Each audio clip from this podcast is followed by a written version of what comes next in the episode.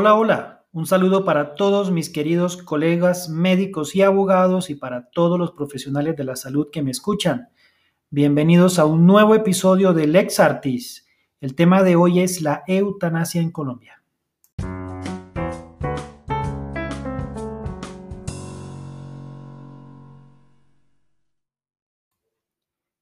La eutanasia está de moda en el país por un proyecto de ley que busca normatizar esta práctica.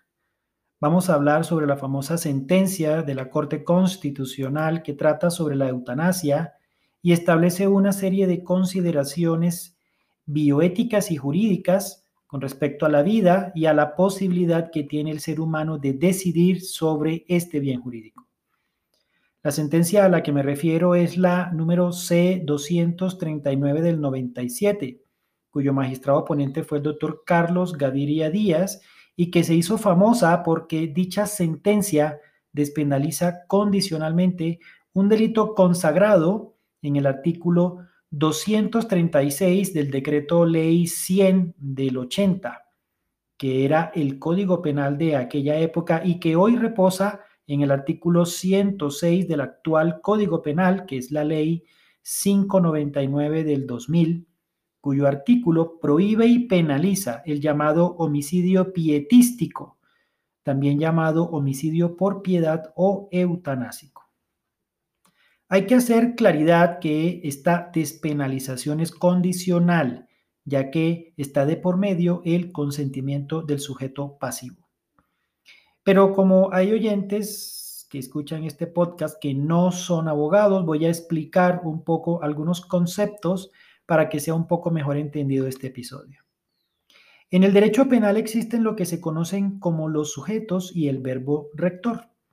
El verbo rector es la conducta punible, es decir, es una conducta humana que se considera delito y que está prohibida y penalizada. Por ejemplo, para el delito llamado homicidio, el verbo rector es matar. El verbo rector para el delito de lesiones personales sería causar daño. Eh, un ejemplo también puede ser el hurto, que es lo que coloquialmente se conoce como robo. El verbo rector sería apoderarse. Los sujetos son aquellas personas que realizan o ejecutan una conducta delictiva, pero también aquellos sujetos sobre quien recae dicha conducta. De modo que tenemos los sujetos activos y los sujetos pasivos. Los sujetos activos son quienes realizan, quienes ejecutan el verbo rector. En cambio, los sujetos pasivos son las personas de, digamos, son las víctimas de dicha acción, es decir, las víctimas de ese delito.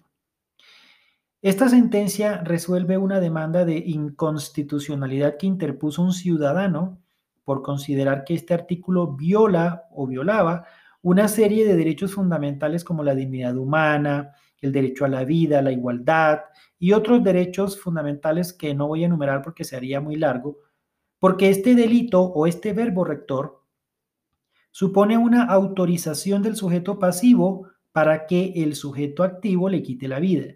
Y bueno, también pues ofrece otros argumentos que no voy a mencionar porque los argumentos que más me interesan son los de la Corte.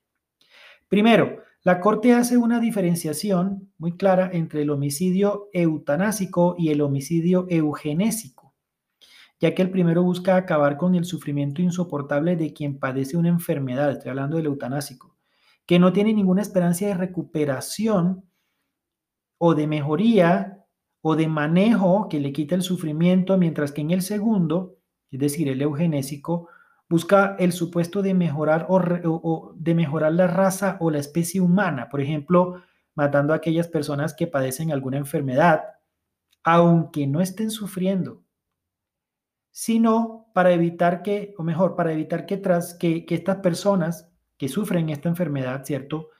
Eh, transmitan esa enfermedad de generación en generación y con ellos pues lograr mejorar la especie, como hacían los nazis en aquellos eh, pacientes o en aquellas personas que tenían estas enfermedades en aquella época. También aplica para aquellos pacientes que se consideraban, abro comillas, inservibles para la sociedad, es decir, pacientes justamente que tenían enfermedades, como por ejemplo los eh, discapacitados físicos o mentales, que eran vistos no como pacientes, sino más bien como una carga para el Estado.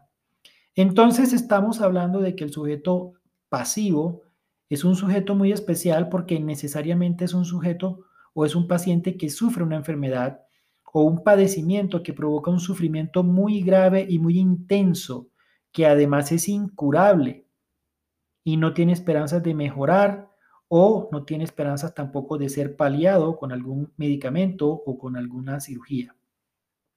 Entonces, hablamos de acabar con el sufrimiento de una persona que está a punto o que, o que está en un estado de deterioro tan grave en su salud pero que además eso lo conlleva a sufrir mucho, lo cual por supuesto no aplica para todos los casos, ¿no? No, no todas las enfermedades el paciente sufre de una manera considerable, aunque no sean incurables.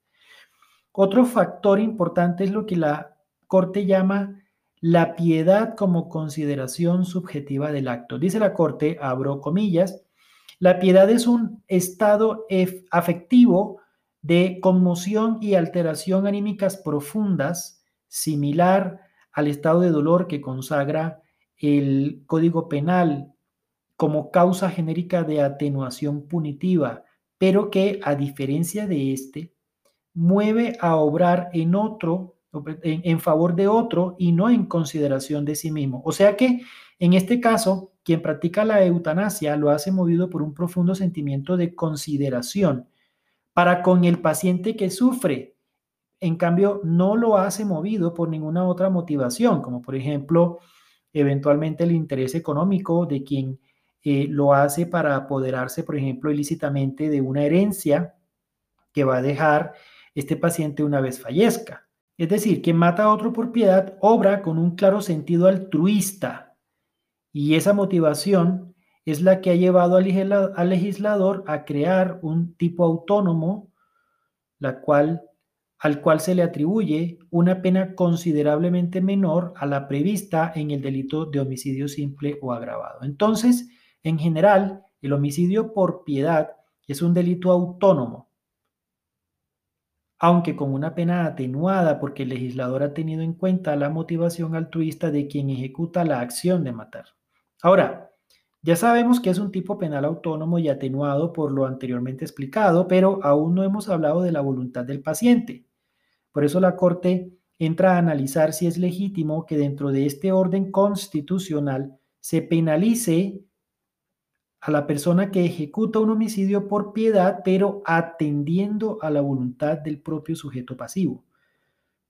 Para la Corte no hay responsabilidad penal cuando se actúa bajo la autorización y el deseo del paciente, porque, abro comillas, en el caso del homicidio pietístico, consentido por el sujeto pasivo del acto, el carácter relativo de esta prohibición jurídica se traduce en el respeto a la voluntad del sujeto que sufre una enfermedad terminal que le produce grandes padecimientos y que no desea alargar su vida dolorosa.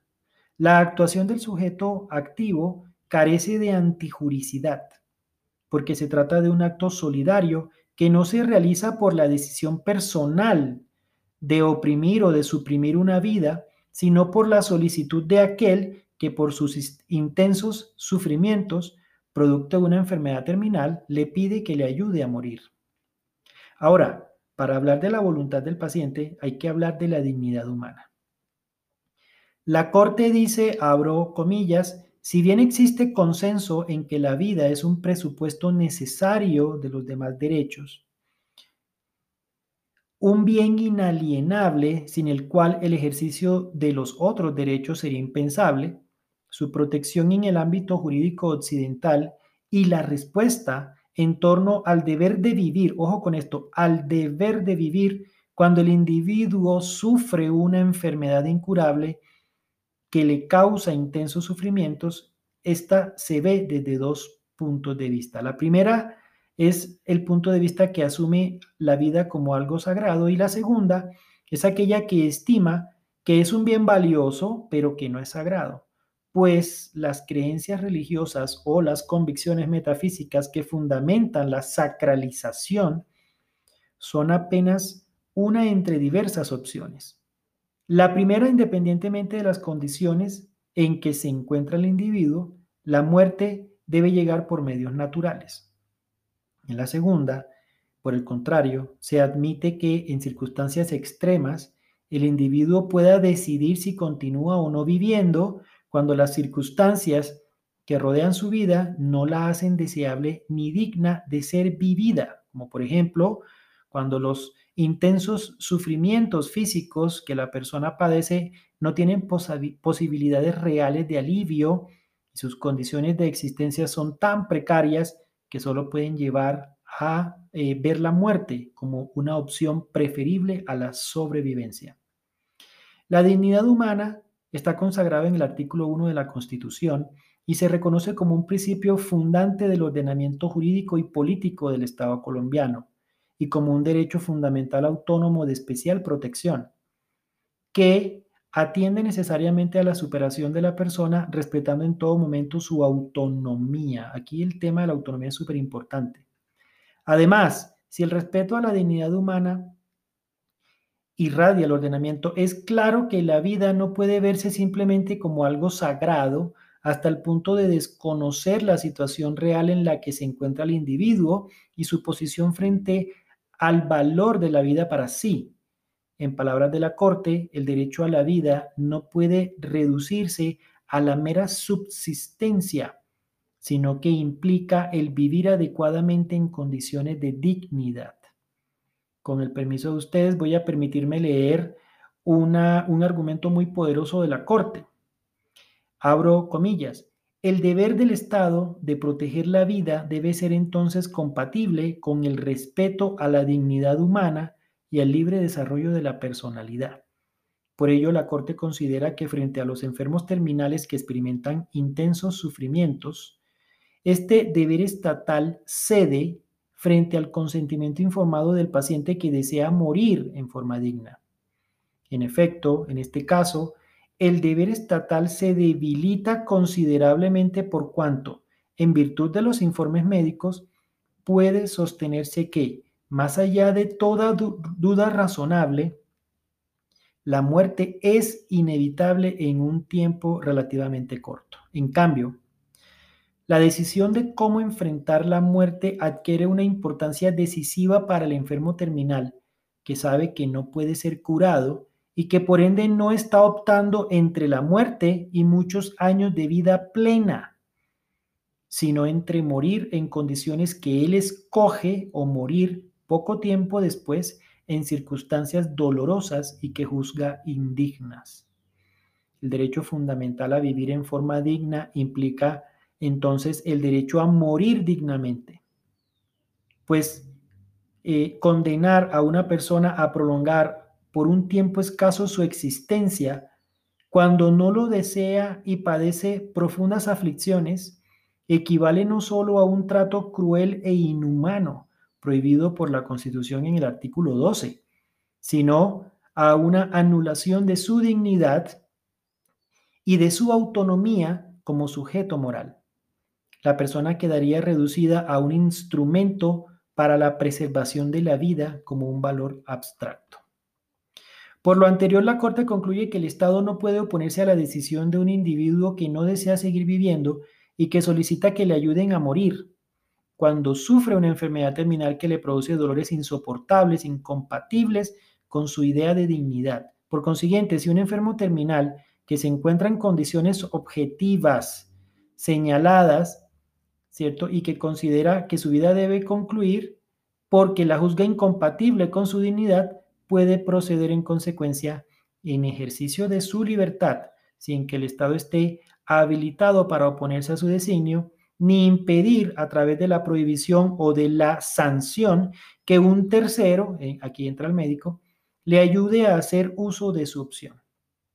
No se trata de restarle, ojo, importancia al deber del Estado de proteger la vida, sino, como ya se señaló, de reconocer que esta obligación no se traduce en la preservación de la vida solo como un hecho biológico. La sentencia además invita al legislativo a hacer una ley para que se legalice la eutanasia con reglas muy claras y estrictas que tengan en cuenta la voluntad del paciente y sobre todo para evitar que obviamente se eliminen personas que no quieren morir. Esta sentencia establece que la ley debe tener los siguientes aspectos. Primero, una verificación rigurosa de, em, o sea, por personas competentes, ¿cierto? De la situación de verdad real del paciente, de la enfermedad, ¿no es cierto? Segundo, la indicación clara de las personas calificadas para intervenir en el proceso. Tercero, las circunstancias bajo las cuales se debe dar el consentimiento, que debe ser, por supuesto, un consentimiento libre, un consentimiento sin ninguna, eh, sin ninguna, ningún tipo de, constreñimiento. Cuatro, medidas que deben ser usadas para mm, para eh, llevar a cabo el resultado filantrópico, es decir, pues para llevar a cabo el procedimiento y la incorporación de un proceso educativo, obviamente, para eh, enseñarle a las personas el valor de la vida, la responsabilidad, la, la, libertad, la autonomía, etc.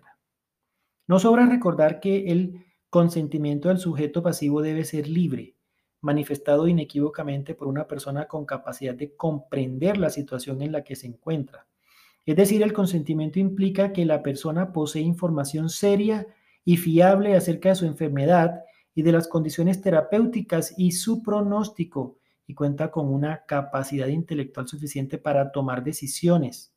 Por ello, la Corte concluye que el sujeto activo debe ser un médico, puesto que es el único profesional capaz no solo de suministrar esa información al paciente, sino también de brindarle las condiciones para morir dignamente. Por ende, en los casos de enfermos terminales, los médicos que ejecuten el hecho descrito en la norma penal con el consentimiento del sujeto pasivo no pueden ser entonces objeto de sanción y en consecuencia los jueces deberían exonerar de responsabilidad a quienes así obren. En resumen, la eutanasia en Colombia aún no está regulada por una ley como tal, esa es la que está en trámite en, este momento en el Congreso, pero sí está normatizada por una serie de resoluciones emitidas por el Ministerio de Salud. Tenemos, por ejemplo, la resolución 1216 de 2015, que dicta las directrices para la creación y el funcionamiento de los comités para hacer efectivo este derecho. Esta norma establece, por ejemplo, que las IPS deben tener un comité que debe estar integrado por el médico tratante, por un psiquiatra y por un abogado y aplica para adultos con capacidad de tomar decisiones. Aunque también dice que si el paciente no está en capacidad de tomar decisiones, la puede tomar un familiar siempre y cuando el paciente haya dejado plasmada dicha decisión de forma anticipada en un documento que se llama el documento de voluntad anticipada, que está regulada por la resolución 2665 del 2018. Para los casos de eutanasia en niños y adolescentes, el Ministerio dispuso la resolución 825 del 2018, en la cual se excluyen para este procedimiento los neonatos, la primera infancia y los niños entre 6 y 12 años, aunque en este rango de edad de 6 a 12 años, en algunos casos muy precisos donde el niño alcanza un nivel cognitivo suficiente, pero que sea certificado por especialistas, pueden ser objeto de este procedimiento. De modo que esta resolución solo permite la eutanasia en, niños mayores de 12 años que soliciten la eutanasia, o sea, es necesaria la voluntad del paciente así sea menor, para terminar con el sufrimiento producto obviamente de esta enfermedad terminal y para lo cual se debe hacer un consentimiento sustituto. ¿Por qué? Porque pues no está en capacidad jurídica, ¿cierto? Pero sus Mm, las personas que tengan la patria potestad o el representante legal del niño, pues puede firmar el consentimiento sustituto. Y estos comités tendrán también un médico tratante, que en este caso debe ser un pediatra, un psiquiatra y un abogado. Entonces, se puede acceder a la eutanasia pues a través de las normas citadas, que son estas resoluciones, ¿no es cierto? Por supuesto, siempre y cuando se eh, encuentren o se, se demuestren los supuestos que establece la sentencia C239 del 97, que son primero, pues la existencia de una enfermedad terminal que cause un sufrimiento insoportable. Dos, el deseo del paciente de acabar con su vida y que debe estar plasmado en un consentimiento informado. Y tres, que el sujeto activo, pues debe ser un sujeto calificado, que en este caso es un médico. Y hay que aclarar dos cosas. La primera es que la tutela solo aplica en casos en los cuales eh, se niega la posibilidad haciendo, habiendo cumplido los requisitos. Es decir, eso de entrada no se usa. Antes de las resoluciones de pronto sí, pero después de ellas ya no. Y la segunda es que aunque la sentencia establece a eh, la eutanasia como una causal de antijuricidad, de todas maneras, que le quita, por supuesto, responsabilidad penal, de todas maneras, el sujeto activo puede eventualmente ser investigado por la fiscalía. Mi posición personal como médico es que evidentemente el sufrimiento de algunos pacientes sobrepasa las condiciones de gozo de vida y la dignidad humana. Es claro que las circunstancias son difíciles de manejar porque siempre van a existir razones de índole religiosa o moral que ponen en contradicción el derecho a la vida y a la creencia del paciente, sobre todo eh, en el supuesto de que la vida es sagrada y que nadie tiene derecho a quitarla. Es una, mm, es una eh, pregunta moral muy interesante, ¿no? Hay que respetar en todo caso la voluntad del paciente. Así vayan en contra de las creencias de nosotros como médicos o de los familiares, aunque es claro, es claro que los médicos podemos ejercer el derecho a la objeción de conciencia, que de hecho es el tema del próximo episodio. Eso es todo por hoy. Recuerden que en la descripción de este episodio está mi cuenta de Twitter, arroba sanderslois, por si me quieren escribir. Ahí me pueden retroalimentar y también pueden participar proponiendo un tema para tratar en el próximo episodio. Recuerden que este podcast lo pueden escuchar desde cualquier dispositivo móvil usando las aplicaciones de Google, de iTunes, de Spotify y otras. Solo deben suscribirse para que cada 15 días les llegue una notificación de un nuevo episodio. Un abrazo para todos, chao, chao y que Dios los bendiga.